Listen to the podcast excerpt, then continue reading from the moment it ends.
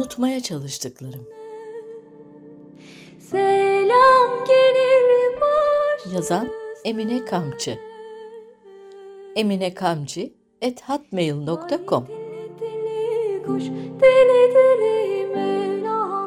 Seslendiren Selver Şahan Vay dili dili kuş, dili dili vay. Yine uykusuz bir gece daha.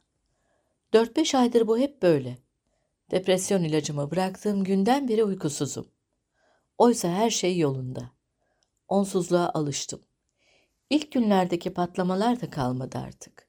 Şunu kesinlikle anladım ki ona gereksinimim yok bundan böyle. Onu bıraktığımdan beri farkındalığımın artması yanında belleğim de pırıl pırıl. Bu berrak belleğimle adeta düşünce okur gibiyim. Bu ne bulunmaz bir özellik. Bu özelliğin bazı sakıncaları da oluyor doğal olarak. Örneğin karşınızdakinin gerçek düşüncesini sezdiğinizde adam akıllı rahatsızlık duyuyorsunuz. Yani şöyle söylüyorsunuz kendi kendinize. Karşımdaki böyle düşünmemeli ya da ben onun mahremine mi giriyorum? Her ne olursa olsun bu duruma alışmalıyım. Alıştım alışmasına da ilacımı bıraktıktan 3 yıl sonra ilk zamanki patlamalarım yine başlamış. Her geçen gün mutsuzluğum artmıştı. Çaresizdim. Bir yanım bu durumla baş etmek isterken diğer yanımsa geriye dönmek istiyordu. Zaman zaman bu konulara ilişkin yazılar okuyor, çeşitli psikiyatrların konuşmalarını dinliyordum. Kullanmış olduğumuz bu ilaçlarla beyin kimyasını düzenlemek için serotonin hormonu verdiklerinden söz ediyorlardı. Benim de bu söylemler aklıma gelince zamanla hafif de olsa bu depresanları kullanmamın kaçınılmaz olduğunun farkına vardım ve ilaca küçük dozda yine başladım. Doğaldır ki ilaca alışma süreci benim için oldukça sancılı oldu. Bunun için kendimi bir hafta eve kapadım ve baş ağrısı, bulantı, halsizlik gibi ilacın yan etkileriyle baş etmeye çalıştım. Bir haftanın sonunda eski neşeli, mutlu halime geri döndüm.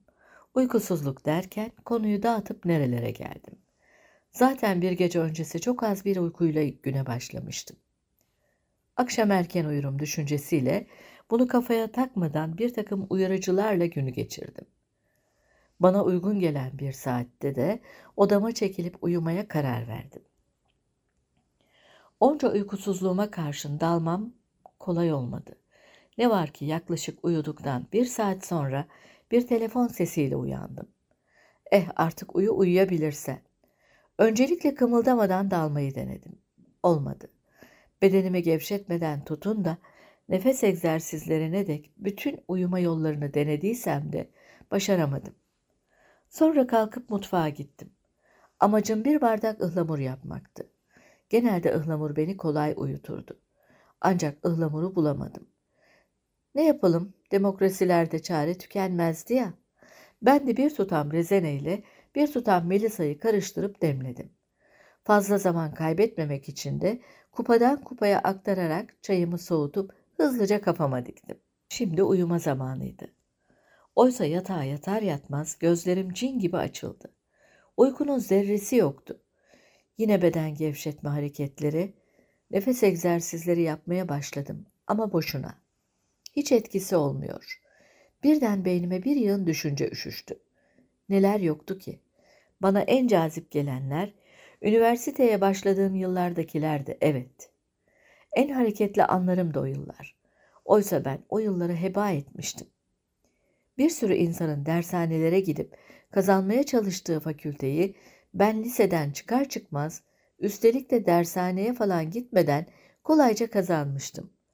Buraya kadar her şey normal. Ya sonra?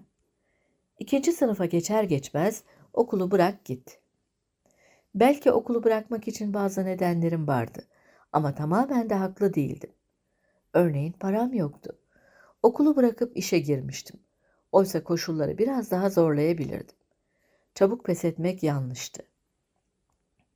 Bir de evlilik yanı vardı. Bu da gereksiz bir nedendi birçoklarına göre. Tabii ben bu gerçeği o günlerde görmek istemiyordum. Ne de olsa işime gelmiyordu. Oysa o günlerde gözümü açmaya çalışanlar vardı. Örneğin, Fakültenin müdürünün kızı benim İngilizce öğretmenimdi. Okulu bırakmamam için ne diller dökmüş, neler söylememişti ki. Okulu bitirmemi, sonra da master yapmamı, en sonunda da belki gelip aynı okulumda öğretim görevlisi olabileceğimi öğütlemişti. Ama kim dinlerdi ki? Ayrıca bankada çalışan bir arkadaşım vardı. Kambiyo bölümünde görevliydi. Öğlen paydoslarında buluşur, tatlı tatlı söyleşirdik. O da az yalvarmamıştı gitmemem için. Dinlememiştim. Tüm gerçeklere gözüm kör. Kulağım sağırdı. Tüm söylenenlere kulak tıkayarak gitmiştim. Sonra ne olmuştu? İçimdeki ukdeyi biraz olsun susturmak amacıyla açıktan okumuştum. Ama yine de bir yanım hep eksik kalmıştı.